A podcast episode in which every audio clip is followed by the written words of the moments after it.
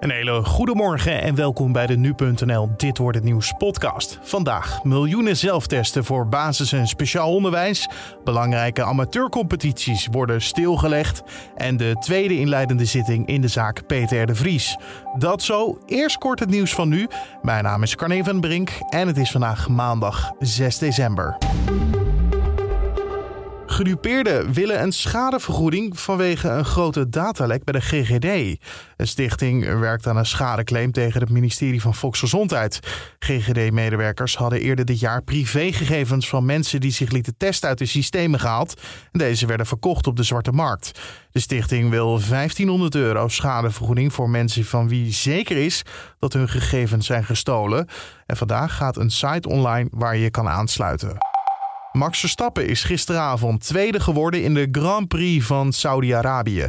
Lewis Hamilton werd eerste en daardoor staan ze nu op gelijke hoogte in het WK-klassement. Het was een chaotische Grand Prix door veel ongelukken.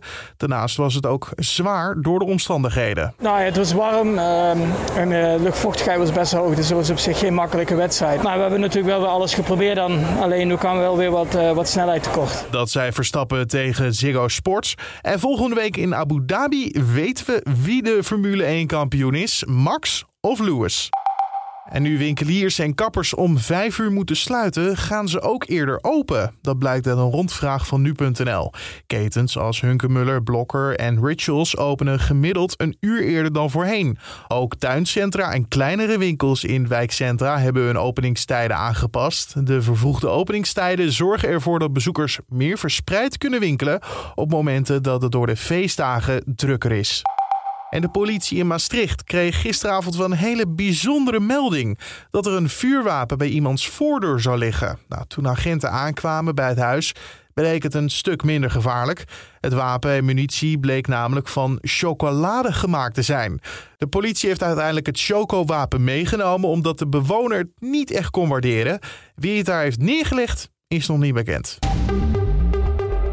En dan over naar de dag van vandaag. Oftewel, dit wordt het nieuws. Vanaf vandaag ontvangen alle basisscholen en het speciaal onderwijs een eerste voorraad zelftesten. Die zijn voor de leraren en leerlingen van groep 6 tot en met 8. De bedoeling is dat zowel kinderen als leraren zich twee keer per week thuis kunnen testen.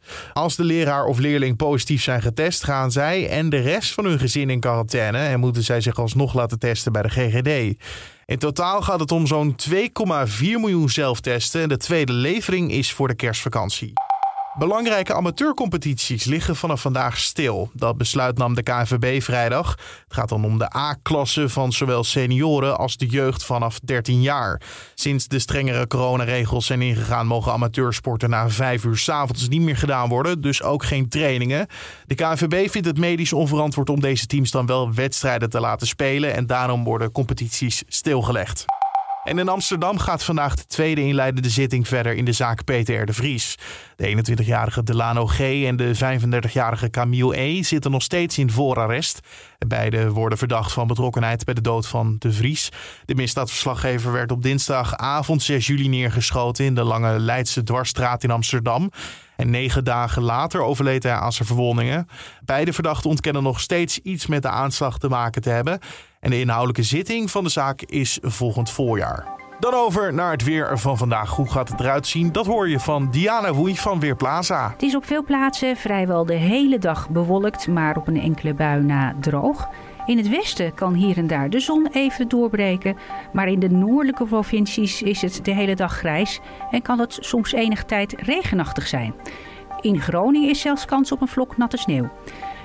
De temperatuur loopt uiteen van 3 graden in Groningen tot 6 graden op plaatsen waar de zon even te zien is. Daarbij draait de wind in de loop van de dag naar het noordoosten, maar meer dan windkracht staat er niet. Dankjewel Diana Woei van Weerplaza. En dan zijn we aan het einde gekomen van deze podcast voor de maandag 6 december. Mijn naam was Carne van der Brink. Ik hoop dat je een mooie dag hebt en dat je de volgende podcast ook weer luistert. Dus tot dan.